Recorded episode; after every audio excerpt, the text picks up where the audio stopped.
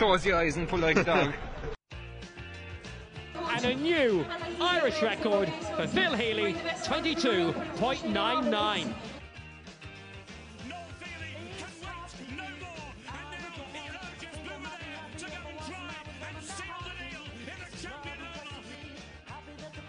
Christy Cooney hands over the Sam Maguire Cup to Graham Canty, Cork All Ireland champions for the seventh time ever.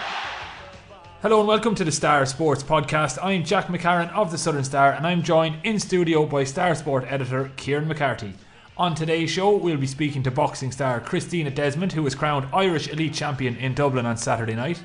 We'll also chat to Carbery GAA's new games promotion officer Paddy Crowley about his new role and the importance of grassroots coaching. Also, later we will have details about a fantastic competition where we'll, where we'll give away a Cork GAA jersey to one lucky winner. But Kieran, before all that, there is only one place to start, and that's with the Cork footballers who were beaten once again on Saturday night. In a few minutes, we'll be joined by Denis Hurley, who was at the game. But before we get his thoughts, just give us a quick assessment, Kieran, of where the Cork footballers are at at the minute, now that relegation is looking more and more likely. It's going from bad to worse, Jack, to be honest, with the, with the Cork footballers. So the state of the play at the moment is we're four games in. Cork have lost the last three. They've one point from those four games, and they're rock bottom of, of Division Two. So they're now staring the relegation to Division Three in the face. Like it's a, it's pretty grim at the moment, Jack. To be quite honest, um, three games left for Cork. They probably have to win two of those. Um, away to Tipperary on Saturday night. After that, there's a home game against Donegal, and after that, it's an away game against Armagh. So they've three tough, tough games left. So it, it's not looking too good, to be quite honest, Jack, right now. Well, as I mentioned, Denis Hurley was at Páirc Uí on Saturday, and he spoke to Kieran a little earlier on. Good stuff, Denis. Thanks for joining us. Um, you were at Páirc Uí on Saturday for Cork's latest league game, but unfortunately, it was another defeat. So Cork are bottom of the table, three league losses in a row, no competitive win in nine months. The team looks devoid of confidence. How bad are things right now for Cork football, Denis? It's yeah, it's fairly worrying. You're you're kind of trying to put uh, things in a positive light or as positive as you can after each new loss, but it, it's certainly getting harder to do that. Um, you know, it, it, it's like the old joke that uh, we all wanted Cork to get out of Division Two this year, and it looked like looks like they might be doing that, but unfortunately at the wrong end. Even before Saturday night, it was looking kind of like a, a better than evens chance that they'd go down, given that they'd played three and not won any, and the four games left were tough. You know, home to Meath, who were top of the table, was always going to be a tall order, and that's the way it proved. And you're looking now at Tipperary away, Donegal at home, and Armagh away. You'd need to win at least two of those to stay up, and that probably wouldn't even be enough, given that Down were relegated with six points last year. Mm-hmm. So it it is kind of in um, in in uh, in miracle territory. Were there any positives to take from the performance against Meath on Saturday? Um, you know, if, if you were kind of you're really scraping, you'd say that they did well at the end of the first half to come back to within a point at half time, probably not deserving to be that close. Meath should definitely had a goal before half time. And the way they came back after going down by eight to come back to four and give themselves a half a chance, but it never never felt like there was going to be a comeback and Meath always kind of had the ability to extend the lead, which they did with the, the second goal. Um, Conor Dennehy from St Finbarrs was he had a, a fairly good display at, at cornerback. Um, Micheál Martin came in and goal for Mark White, and you know he couldn't really be faulted for either of the goals he conceded. Um, but you know beyond that, there wasn't a whole lot to, to take from it. Um, it, it's it's just like you say, it's a team devoid of confidence, and it's a it, it's a vicious circle. You lose because you're not confident, and then when you lose, your confidence is dented even more. So, you know, it, it's like a chicken and egg scenario, which which came first.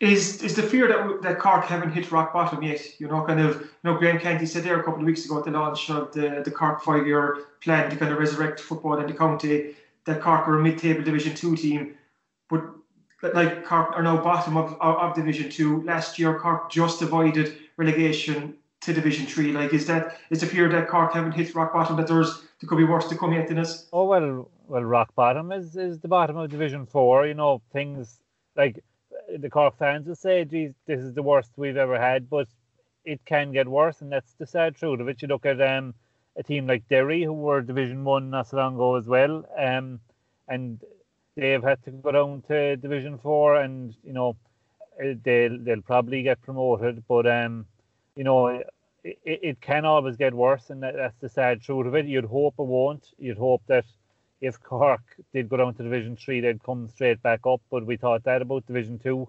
and when when you are on a losing streak, it is it, it's just it, it becomes nearly impossible to to turn things around. You just need to get one win and just restore some little bit of belief and and build on that. And it, it is just inch by inch and step by step that you do rebuild the confidence. There's we've been saying for a while that there's no quick fix with it, and um, you know patience is what's needed. But uh, no no fan ever wants to hear that. They they want things to be turned around uh, as as quickly as, as possible. But that that's not the case with with Cork football. That's why it's a five year plan to sort things out. And I know that that five year plan is something happening in tandem with the senior football team's performances, and you know it's not necessarily linked to it, but it is certainly an acknowledgement that the good times aren't just around the corner, and it's a case of you know one or two small things all of a sudden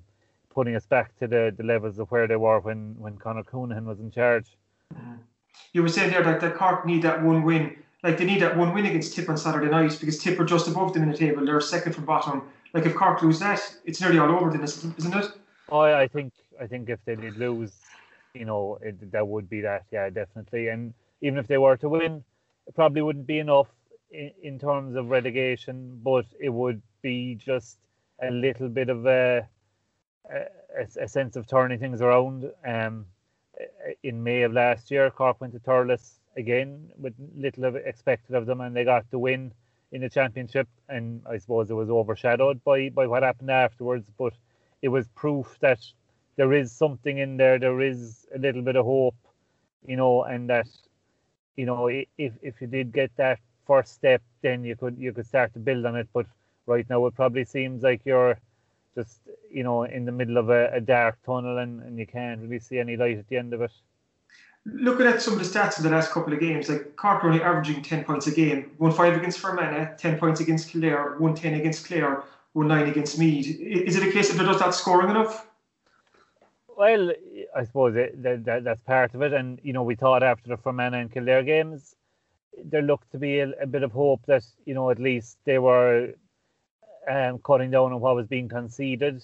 Um, but then the, the Clare game blew that out of the water with 313 conceded and then 212 conceded against um, against Meath on Saturday. So there's definitely a little little bit of work to be done on that front as well. You know, you look at Colm O'Neill retiring. He was Cork's mm-hmm. top scorer in the league last season. You know, you don't just you don't just replace his output at the drop of a hat there are guys there who can score. Uh, Luke Connolly can uh, on his day. Michael Hurley has, has shown flashes in the league. He's probably been Cork's most impressive attacker. Uh, his brother Brian, obviously, still still trying to get back to the pitch of intercounty football, which isn't very easy after a long period out. Mark Collins scored a lot in last year's league, but he, he's been he's been played a lot deeper, I suppose, this year. And he was he was on the bench on, on Saturday. He did come on and got two frees and set up a, a point for Sean Powter, Paul Kerrigan as well, just kind of coming back after after a period away. And you know he he's probably as much of a creator as he is a, a scorer. Sean Powter will be back too, but again, even though he got the goal Saturday, he's not going to be a guy who'll who'll kick seven or eight points. So definitely in terms of a, a marquee player to to do that. Donald O'Connor, of course, another recent retiree who would be capable of that. You know, you need you need to allow guys time to to step up to that level. Um, you know, and, and, and it just the sad truth of it is that it just doesn't happen um, at the, the the flick of a switch. No, like you said there, Denis, it's tough times for Cork football. But, but before I let you go, also Uí Rinn last Saturday night, the Cork ladies got to play part of a doubleheader with the men's, men's team for the first time. Great occasion. Like, like that, that's a real step forward for the for the, the Cork ladies football team, Denis. Oh, it is absolutely. Even though the result didn't go their way either. Um, you know, Tip caught them with a good comeback, but you'd say that it, it's a Cork team without of the more without some of the more established names. The, the more Mourneabbey players are on extended leave after their All Ireland win, and it's a it's a very young team. Ephie Fitzgerald knows that, and he says the league is about finding new players. So, you know, the, the result was secondary. Definitely, it was a great occasion. Um, it was great to see the two teams on the same bill. It'll be happening again on uh, in, just over a fortnight for the um, the game against Donegal, and we'll have it in the championship again. So it's important that these things become the the rule rather than the exception, and you know it looks to be the a positive first step in that regard. Good stuff, Denis. Thanks very much for joining us. Hopefully, the next time we're talking, we'll have a more positive story about Cork football. Absolutely. Fingers crossed. Thank you for listening to the Star Sports Podcast. Don't forget to pick up this week's Southern Star featuring our award winning sports section that has everything a sports fan in West Cork could want. Available every Thursday in shops across West Cork and online from anywhere in the world. The Southern Star, number one for sport in West Cork. On Saturday night at the National Stadium, Cill na Martra boxer Christina Desmond came out on top in what was arguably the fight of the night at the Irish Elite Finals, beating the well fancied Gráinne Walsh. Jack, can you explain the significance of that? Yeah, well, basically, the Elite Finals night is essentially the jewel in the crown of the Irish amateur boxing calendar. And Saturdays was per- particularly significant considering we're edging ever closer to the 2020 Olympics in Tokyo. Uh, Christina, who's from Cill na Martra, as you mentioned, came out on top in the 69 kg category, which is also interesting because for most of her career to date, she's campaigned at 75 kgs and campaigned quite successfully for that matter. And when I spoke to her earlier, I asked her about her change in divisions as well as next year's Olympics. Christina, first of all, congratulations on your big win on Saturday night. How did it feel to come out on top in such a thrilling fight? Um, it was unbelievable. I didn't believe it um, at the start. Um, when they said split decision, you can nearly see from my face that I was absolutely shocked. Um, now, my trainers thought I did won well um, in the first and second round, but I, I didn't really know. So um, once my hand was being raised and once my name was called out, it was just absolutely incredible. It was, it was a great win. Um, it was one, one of my best wins probably in the National Stadium, so I'm delighted. And obviously, you know yourself only too well that you can never be sure in boxing. When you won your bronze medal in the European Championships, you felt you actually won the fight, but the decision went against you on that occasion. So you can never be sure, can you? No, you can never be sure. When it goes down to split decision, you're you're shaking your boots either way, whoever you are, because um you you don't know what way it's going to go. Unfortunately, you don't know what they're looking for, and each judge is different. So, um, it's it's it's mad when it goes down to split decision. Yeah. And there's also the case that Gráinne Walsh um, was, was was fancy. She was the defending champion, so to get a win against her was obviously obviously great as well. Um, yeah, it was massive. I knew I was the underdog going into it, so I was only. I, I knew if it came down anyway tight that it would be it would go in her favour. Like you know, obviously she was the favourite and she was the one training on the elite squad at the time. But um, no, I feel that it was it was a right judgment. Um, I feel I did have the beating of her on the night. On a different night, it might have been different, but that night I felt that I was had the beatings of her. So, um, yeah, I'm just over the moon. So I have it hasn't really sunk in yet. yeah, and obviously you were unfortunate to miss out on last year's final through injury. So to be back there under the lights in the National Stadium in front of a packed house and it was live on TG4. And I, I felt it was fight of the night. Um, there were some other fights that ran it close, but for for my money, it was fight of the night. So it must have got a great thrill to be. Everyone, everyone, everyone's been speaking about the fight since then.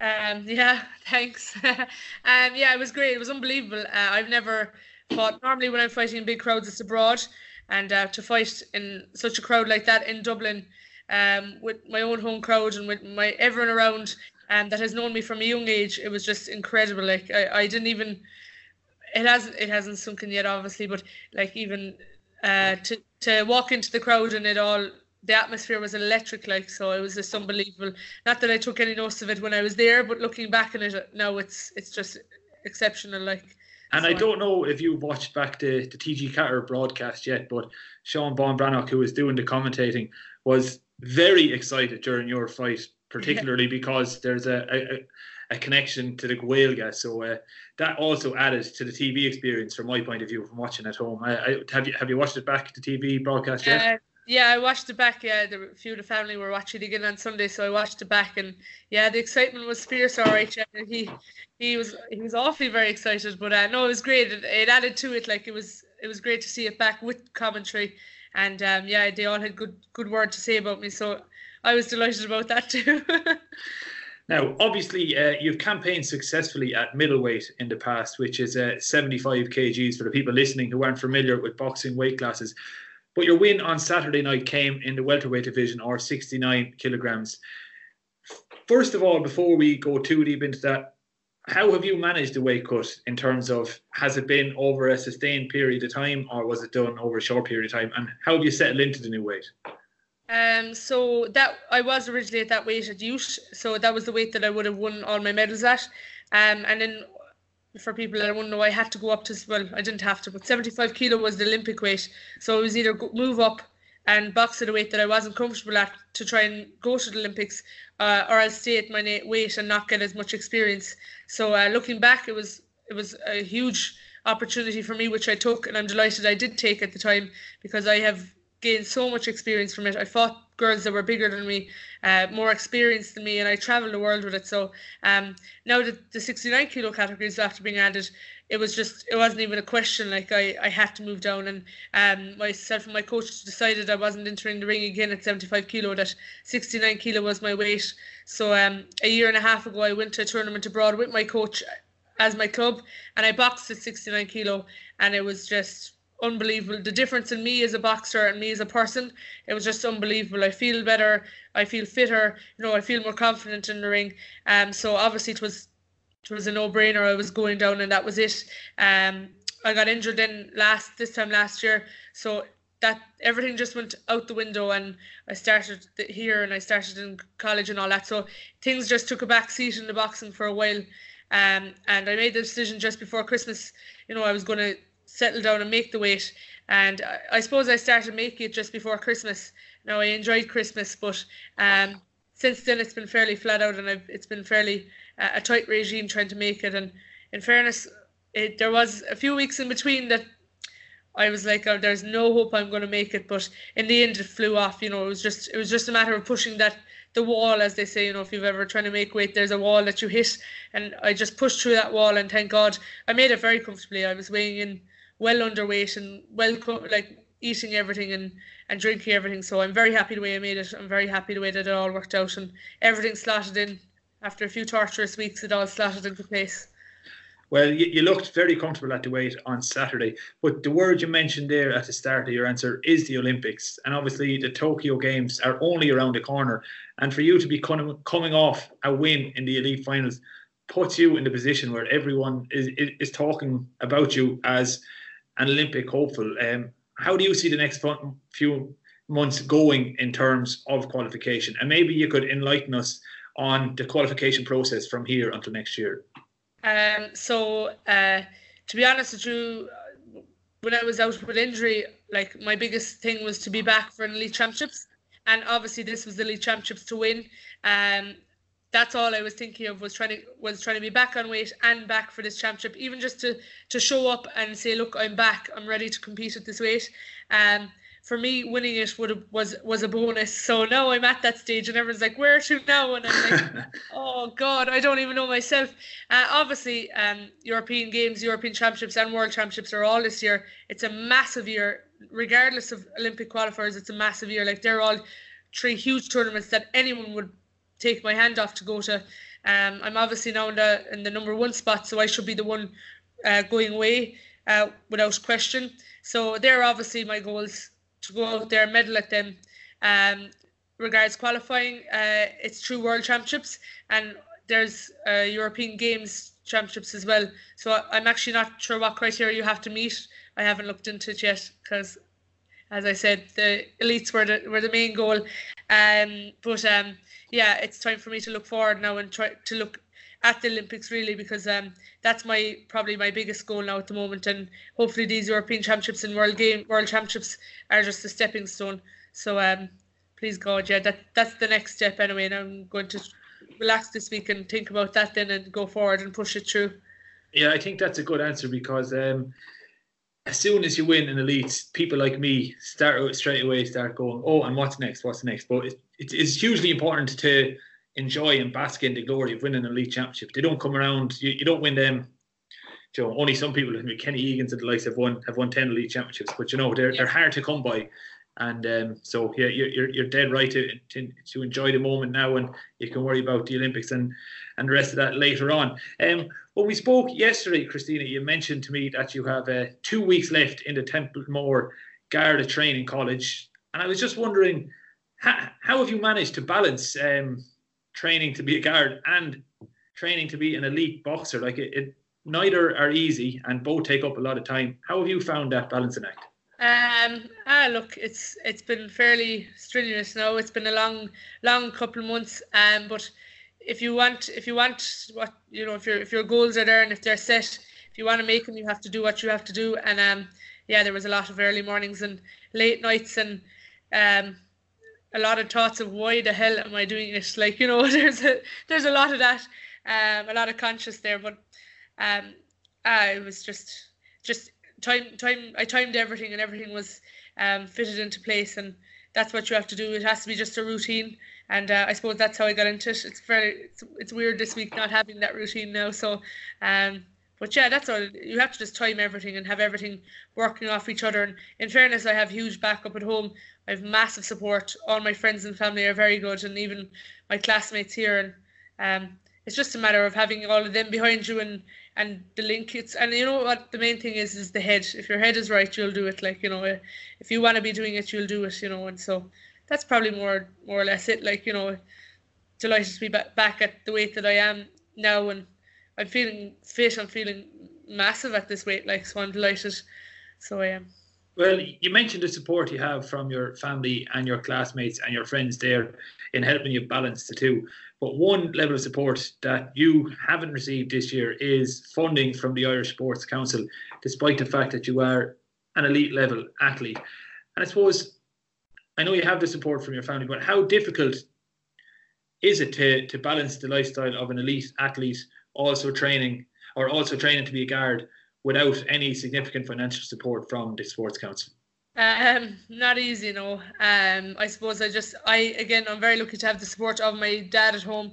He's a massive, massive support. He'd do anything to, to give me a helping hand and to push me through it. But um, I know there's not uh, funding for everybody. Um, but it just don't, especially women. They don't get the funding. The men might get it, but the women don't. And then boxing don't get as much funding as what it should. You know, it's one of the leading sports in the country for Olympics. Um, uh, it brings home the most medals, and it just does. I don't think it does get the recognition that it should get. Um, the women are absolutely exceptional. All my teammates, the girls even that were lo- that lost elite titles this weekend, they're all exceptional girls. They train absolutely phenomenally. Like I'd probably be the most laziest one, being honest with you, and and still, you know, like still we get in the ring and do our work and bring home the results like and it's just it it's hard then when, when you have to come home and, and there's no re- recognition for it you know and, and every every sportswoman in the country could say the same thing. It's not just us boxers. Every woman could say it because um it's it's not there and the sooner that they realize that these are the sports that are medalling like you know i hope it's soon because uh, we need to fight for it really it's it's not not good at the moment. It's not good where it is. Absolutely. Well, Christina, just before I let you go, I have to ask you about professional boxing. Not, I'm not, I'm not suggesting that you you turn over straight away, but you have mentioned in the past that you would be interested if the right, uh, if the right offer was to present itself. And it's fair to say, female professional boxing is enjoying a bit of a boom period at the minute. Could we see you in with the likes of Claressa T Rex Shields down the line at some stage. Is professional boxing an avenue you'd like to go once you're finished with your education and your amateur career? Um, absolutely. I'm, I'm not closing any doors.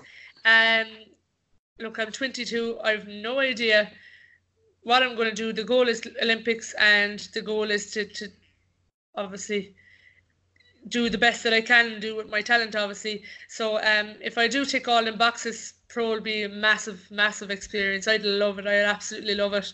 Um, maybe not the pressure of fighting in such big crowds and all that, but uh, that'll come too. I'll get used to that. Um, but yeah, it's it's an avenue that I'd love to go down, and um, it's it's getting bigger, and there's other girls pushing for it now. So hopefully, when it's my turn to turn over uh, pro, then it'll be it'll be a huge thing, and it won't be such a taboo thing, and uh, that the taboo of women's boxing will be gone because it's well and truly being pushed out in the amateur. So I'll just wait for it to be pushed out in the pro, and uh, I'll I'll make my move then. Okay, Christina. Well, thanks a million for joining us here on the Star Sport podcast and best of luck with the year ahead. Uh, hopefully, we'll speak to you again soon. Thanks a million. Thank you.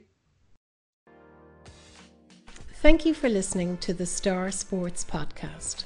Don't forget to pick up this week's Southern Star featuring our award winning sports section that has everything a sports fan in West Cork could want.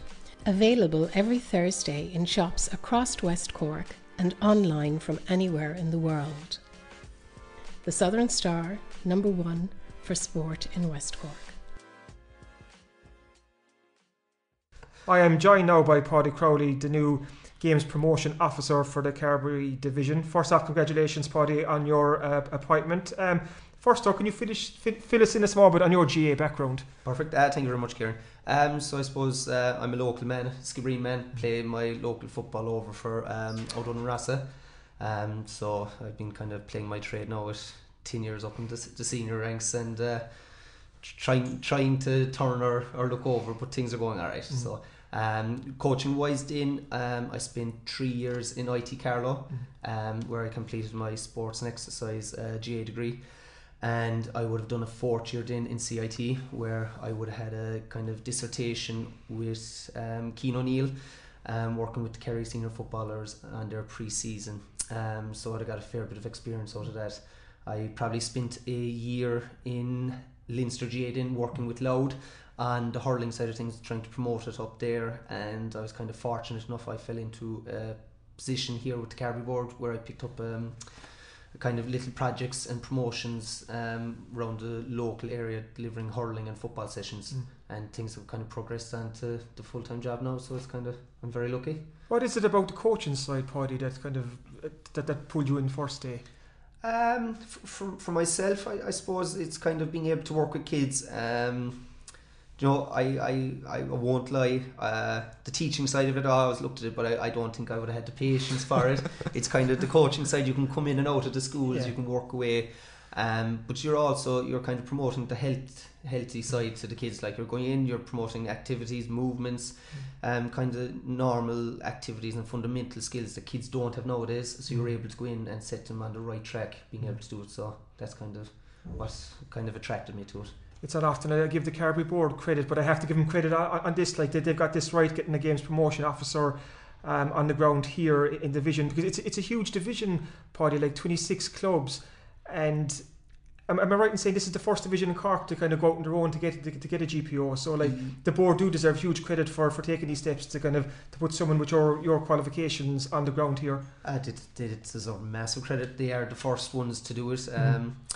They, they looked at it hard and they kind of said it was the best thing because James McCarthy um, he's doing fantastic work around the place mm-hmm. but again it's very hard for one person to be looking over um, kind of 26 clubs in the Carbery division. When I was in Louth myself I had seven hurling clubs. So seven, seven out of 36 above. So it's, it's a massive comparison. Yeah. Um, so even if you were to go around and do the stats, I think Tipperary have one GDA per 17 clubs, mm-hmm. Waterford have one to 14. It's kind of rough figures now, but I think yeah. that's what they are. So for anyone to be looking over 26 clubs is a hell of a lot. And then again, you're dealing with different um, grades and standards with um, you have your senior clubs, your junior A clubs, um, your premier intermediate, intermediate, junior B. So the, the I suppose the the wide variety of clubs within the division is massive in Carbery just ex- explain to people as well what exactly your role will entail. Like, are, are, you on the ground? Are you in national schools, secondary schools, clubs? What exactly is, is the plan? Yeah, I'll be more so kind of doing the, the, the grafting side of things uh, myself in primary schools, out delivering um, a kind of fundamental program to kind of junior and senior infants that um, schools can sign up to. Um, I will then be entailing, we'll be splitting the Carbery division into regions mm-hmm. or districts as we call it. So we'll have a, a Bantry district, uh, a Skibbereen district, um, a North Carbery and an East Carbery district where there'll be about six clubs in the number. So where your clan Clonakilties and your Bandons might have 30 guys on the age, you will be bringing guys into a district where there's probably only add up to 30. So it's kind of that you're hitting one, you're not out every night hitting a club, and next thing you're out another night, you bring the whole lot in, say the 8s, 10s, 11s, 12s, 13s at an early um, early stage, and you'll be hitting them on the ground. Um, so they'll be working the secondary schools as well, and um, out doing visits to clubs then as well. Is improving the basic skills of kids out there, would that be one of your objectives and targets? Big time, big time. Um, any child that's able to do the fundamental moving movements and their right and their left and kind of hopping and skipping is going to be massive. Um, last week now we spent uh, we spent Thursday and Friday out with squads or not squads districts I suppose. We were in Bantry, Skib and Clonakilty with the north and east regions in and the amount of boys that weren't able to solo their non-dominant foot and kick was kind of um, frightening. But again, look, it's early stages. They're not back with their clubs again, but we'd hope that we would um, be able to kind of expose the clubs to doing it more and kind of bring a good feel factor to it that anyone that's able to do it, it's kind of it's the benefit for themselves, but also their club going forward and even the county. Like you said, getting those basic skills right, like that's paramount going forward. You know, like it- that'll benefit their clubs, and then hopefully down the line, even the county. Oh, big time. Um, I suppose things have changed big time from, you know, when you were a small boy, you were out kicking ball off wall. Yeah. I was doing the same thing. It has completely changed now. You don't really see many going over to the pitch or over to when the juniors or the seniors are training their local pitch. There isn't too many of the kids staying around uh, watching or kicking a ball. It's kind of more PlayStations and phones and iPads kids are on nowadays. So the basic thing of bending over to pick up a ball now is kind of it's it's dwindling with some of the kids. So kind of getting them to be able to do the basics is going to be massive um, going forward with it. So you've been very kind of hands-on and proactive since you were appointed. Like you're only in the job a couple of weeks now, isn't it? You only Yeah, I'm only in the job. I suppose this is today's the start of my third week in it. But Yeah. I was kind of in a, similar role with them, kind of part time, um, doing it. Um, it was kind of week to week basis. But again, I would have had my schools and whatnot um, that I would have been visiting and going out to. So it's kind of, I suppose, the security that I have now that I know every week that I'm working, I can put. Um, I can look ahead six weeks, eight weeks, and I know where I'm going to be. So I suppose the security of that is the big thing. just for the Carbery clubs now, li- li- li- listening to this, um, Paddy. What's the big benefit for them? Like, what do you hope that they'll they'll benefit out of this? Um, I, I, I suppose they should be able to see more of myself and James, I suppose, on the ground. Um, before it would have been very hard just for James for himself to be going out um, to 26 clubs. We hope to split it up and be able to um, go out more, see more, see what clubs need, see what help they need um, going forward, and kind of work with them and you know st- go strength from strength with it. Quick word just on James. James, that's James McCarthy from Castlehaven. Like he's done fantastic work, hasn't he, over the last couple of years? Ah, yes, look, Carbery were very fortunate to kind of have Kevin Dunham before him, and James kind of stepped up to the plate and kept it going. Um, so, like, look, it, it isn't a hard one. No one's ever going to be happy with what you do. Everyone, everyone's going to find a fault in everybody. Um, so, look, in fairness, all, all I have is good words for James. Um, he he's been pushing it big time the last few years himself, and again, hopefully, I'll be able to help him strengthen the division even more. Um, do you know, four pairs of hands, do you know, two pairs of hands Yeah. are, are way more than kind of uh, one set. So hopefully we'll be able to spread our wings a small bit more and get out to see more clubs. No, fantastic, Paddy. Thank you so much for coming in to join us today. No, like I said, it's a it's a great step forward for the Carbery division to have a GPO like yourself. You know, kind of someone who knows what they're doing, and hopefully that the, the division will reap the benefit in, in the months in the months and years to come. And I think it's important to to kind of just to note too that um, the Cairde Chorcaí, the fundraising body, are kind of they're kind of um, towards the towards the overall cost. I think Yeah. they're, they're, they're, they're kind of input into that, which is fantastic to, to, to see too. So all I can do wish you the very very best, Paddy, and thanks for coming in. Cheers, thank you very much, Karen. Thank you for listening to the Star Sports Podcast. Don't forget to pick up this week's Southern Star, featuring our award winning sports section that has everything a sports fan in West Cork could want. Available every Thursday in shops across West Cork and online from anywhere in the world. The Southern Star, number one for sport in West Cork. Welcome back to the Star Sport podcast. And Kieran, you might give us a roundup of what to expect in Thursday's sports section. Having read last Thursday's sports section and all the sports sections for the last number of years, I have to say I'm the most excited I've ever been about this Thursday's. Tell us what's in it. I'm a small bit biased again, Jack, but th- this week's sports section is an absolute cracker. It's a it's a must read for all West Cork sports fans. Um, we have an interview with Conor Ellis from Cakehill. He's the, our, our local lad who plays with Limerick, Limerick FC striker. He's chatting about the, the season ahead. Um, he had an awful time with injury last year, so he's looking forward to kind of getting back scoring goals with Limerick this year and kind of push their promotion bid from the first division in the, uh, the League of Ireland.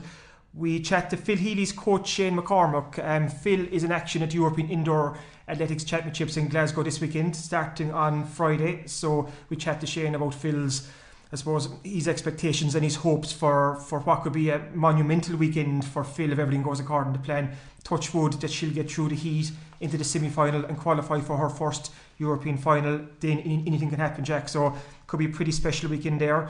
We've a nice bit of rugby. Um, rugby's going well in West Cork, as, as we all know.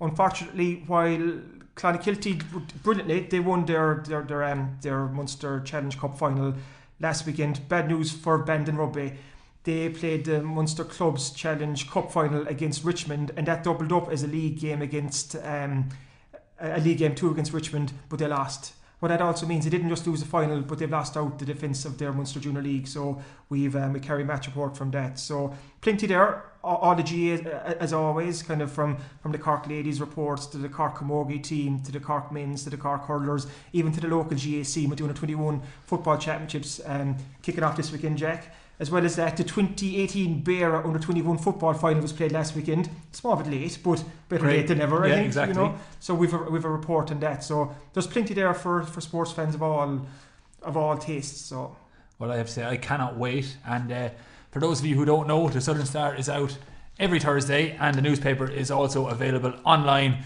www.southernstar.ie forward slash e paper. But Kieran, away from Thursday sports section, we also have a competition for our listeners this week. Can you tell us a little bit about that? Yeah, the Southern Star were the were the newspaper that keeps on giving. So we have a Cork GAA jersey to give away to one lucky listener of our podcast. So this is very very simple to interject. All you have to do is answer a very very simple question, and the question is. Who beat Cork in last Saturday night's Allianz Football League Division 2 game at Páirc Uí Rinn? That's the game Meath won by a couple of points. So all you need to do is text the name, sorry, email the name of that team to sport at southernstar.ie and then we're going to pick one lucky winner for a Cork GAA jersey. So the question again is which team beat Cork in last Saturday night's Allianz Football League Division 2 game at Páirc Uí Rinn? The game Meath won by a couple of points. So, listeners, all you have to do is email the word Meath to sport at southernstar.ie and you could win a Rebels jersey. So, uh, best luck to all our listeners with that one. Before we finish up, Jack, will you say the number three for all our all, all our listeners here? Kind of. Well, uh, I suppose we should add some context to this. Just before we started recording this podcast today, um, I noticed the number, the third number of the, of the numbers on my running order, and uh, I had a bit of a panic attack because I struggled with the word. Uh, with three is how I would say it, but that's how most Irish people say it, I feel. But in a professional broadcasting environment, I thought it didn't seem overly skilled. That was pretty impressive. Your three Yeah. and your thirds there. So. Three, three, three is how I would say it if I was trying to read the news, but I suppose that's not what we're here about here on the Star Sport No, podcast. that was pretty pretty impressive, Jack. how, how, So, how do you, if you try to say it properly, how would you say it? three. Three. It's it's three. Kind of one, two, three. Three. Yeah, but can you say it with a H? Three. I can't say many things with a H. I'm No. kind of I'm kind of verbally challenged. I think at the best of times. So Well, if there's anyone out there listening who can teach us how to phonetically pronounce the number three correctly, feel free to also email us at sport at southernstar.ie. I have a feeling my email inbox could be very full this week, Jack. But come here. Thanks very much for joining us again, everyone. This podcast is now available to listen to on Spotify. We'll be back next week at the same time, so make sure to rate, review, and subscribe on iTunes, Android, or anywhere else you listen to the show. Thanks very much.